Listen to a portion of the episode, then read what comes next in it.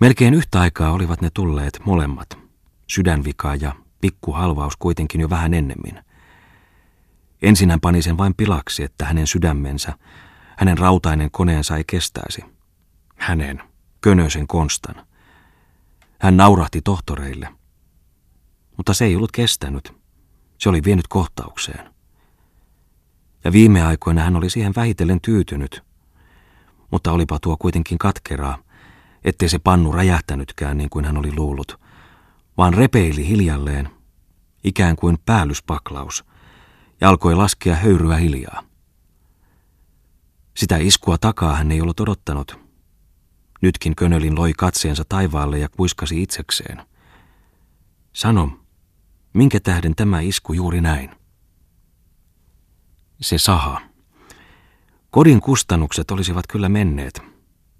Nehän olisi mielellään sallinutkin. Arkina hän tosin olisi tahtonut vähän kuin säästää. Kun maissi oli matkoilla, saattoi kauppaneuvos pistäytyä keittiön nurisemaan tuhlaamisesta. Eikä hän joskus yksinään kotona ollen hennonnut juoda kahviakaan. Se oli tottumusta varattomilta päiviltä. Mutta kekkereissä ei Könölin säästänyt koskaan. Silloin tarjottiin heillä kaikki makeat ja sakeat. Sillä täytyy hän tätä onnea näyttää ja sallia muillekin. Hän rakasti omiaan kuin itseään. Tuhlaukset hän maksoi kuten omaksi kunniakseen. Teki lisää työtä, laajensi liikkeitään. Eikä maississa ollut juuri muuta vikaa kuin se tuhlaus. Alussa oli Konstalle tosin tullut jo pelko, sillä muut herrat olivat vihjailleet jotakin sellaista.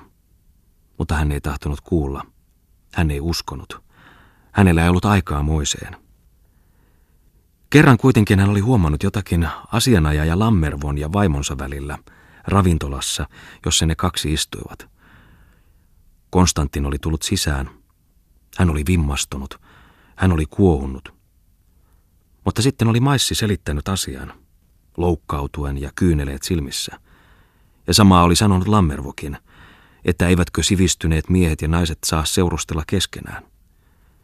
Silloin oli Konstantin rauhoittunut vähitellen täydellisesti.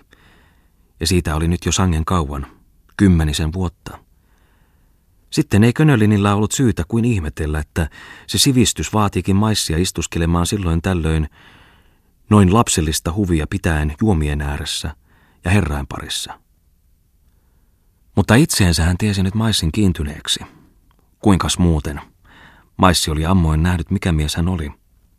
Tunsi, miten Konsta perheestään piti ja olivatpa Konstalla itselläänkin olleet ennen pikkuseikkailunsa Pietarin matkoilla, kun kerran oli maailmassa hepsakoita Jumalan luomia. Mutta kauan sitten oli hänkin rauhoittunut. Kaikki oli hyvin, hän oli tyytyväinen. Uhrasi mielellään perheelleen, Maissille ja Mimmille, ja varsinkin Svealle. Sillä Svea oli hänen kodissaan ainoa, joka tuotti hänelle salaista tuskaa paitsi että hän ihaili häntä Adlerin ja Maissin kuvana, kunnioittaen hänessä hienompaa rotua.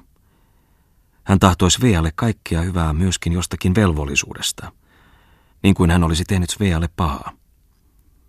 Pari vuotta sitten oli se tunne alkanut. Svea oli silloin muuttunut synkäksi ja surumieliseksi.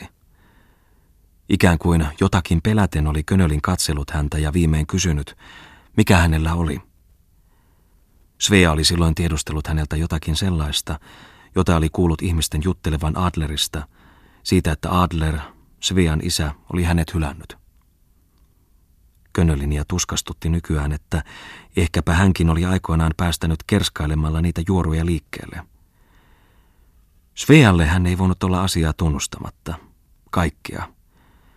Hillitöntä haluaan päästä eteenpäin. Siinä selitys. Mutta hän oli tehnyt rikastumishalussaan Svean onnettomaksi. Sen hän nyt näki. Ihailun Svean, ehkä kärsiväksi koko iäkseen. Svea oli hänen kodissaan kuin ainainen omatunto. Palkea, kaunis ja hieno. Omatunto, jota hän ei voinut millään hyvyydellä sovittaa. Muut vääryytensä hän voi unohtaa. Ne olivat kaukana – Tämä näyte tuosta muinaisesta teosta oli aina hänen lähettyvillään. Alin omaa se tuska häntä ahdisteli. Ja Saha. Kolme vuotta sitten hän oli sen perustanut, eikä se nyt vielä ollut tuottanut penniäkään.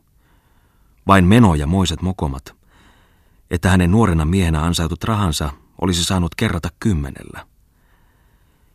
Jo perustuskustannuksissa pettivät laskut. Hän luuli pääsevänsä parilla sadalla tuhannella ja saikin antaa kaksinkertaisesti yli. Se konejuttu. Itse oli Könölin vetänyt sahalle paksulla kepillään perusviivat. Tuohon koneitten pohjaksi paalutus. Vetäistää nyt seinien paikat. Rakennus valmistuu. Hän tilaa koneet ja monttöörit tulevat katselulle. He eivät voi suostua jo tehtyyn sopimukseen, kun Könölinin takaama perusta ei pidä. Siinä menee aikaa. Sovitaan, valetaan vahvikkeita, saadaan koneet käyntiin. Koko rakennus tutisee. Sahalla ei tee mitään. Könölin ei tahdo maksaa käyttämättömästä saasta. Koneyhtiö vaatii. Mennään oikeuteen. Kuluu kallista aikaa. Käräissä tuomitaan Könölin maksamaan. Hänen luoton tarpeensa on saahommissa kovin suurennut. Ja kun hän menee lisää luottoa tahtomaan, silloin tulee taas este. Se, jonka hän tänä kesänä aikoo kyllä poistaa. Pankki kieltää näet häneltä uuden luoton. Tuo rahaliike, jonka kanssa hän ollut ikänsä asioissa. Miksi? Etteikö hän selviäisi? Johan nyt. Mutta johtajaksi on pantu nuori ja kokematon mies. Puolueniekka, joka tohtii nyt antaa luottoa toisille, kiivaammille puoluepukareille. Niin jopa jakaakseen rahat heidän kanssaan, oli Konst Könölin saanut vihjaa. Sellaista rehellisyyttä. Mutta annas olla, kun hän lähtee tästä pääkylään, suurten herrain luo, ja valittaa haitoista, joita luultavasti luottolaitoksen liioitellut raportit ovat hänelle tuottaneet. Niin, paljastaa heille paikallisjohtajan yksityisvehkeet, joita he eivät tiedä. Kiivaimmin viime keväänä tarvitessaan hän ei ollut ennättänyt vielä pääkaupunkiin lähteä. Oli vain kirjoittanut sinne, mutta ei kummakseen saanut apua.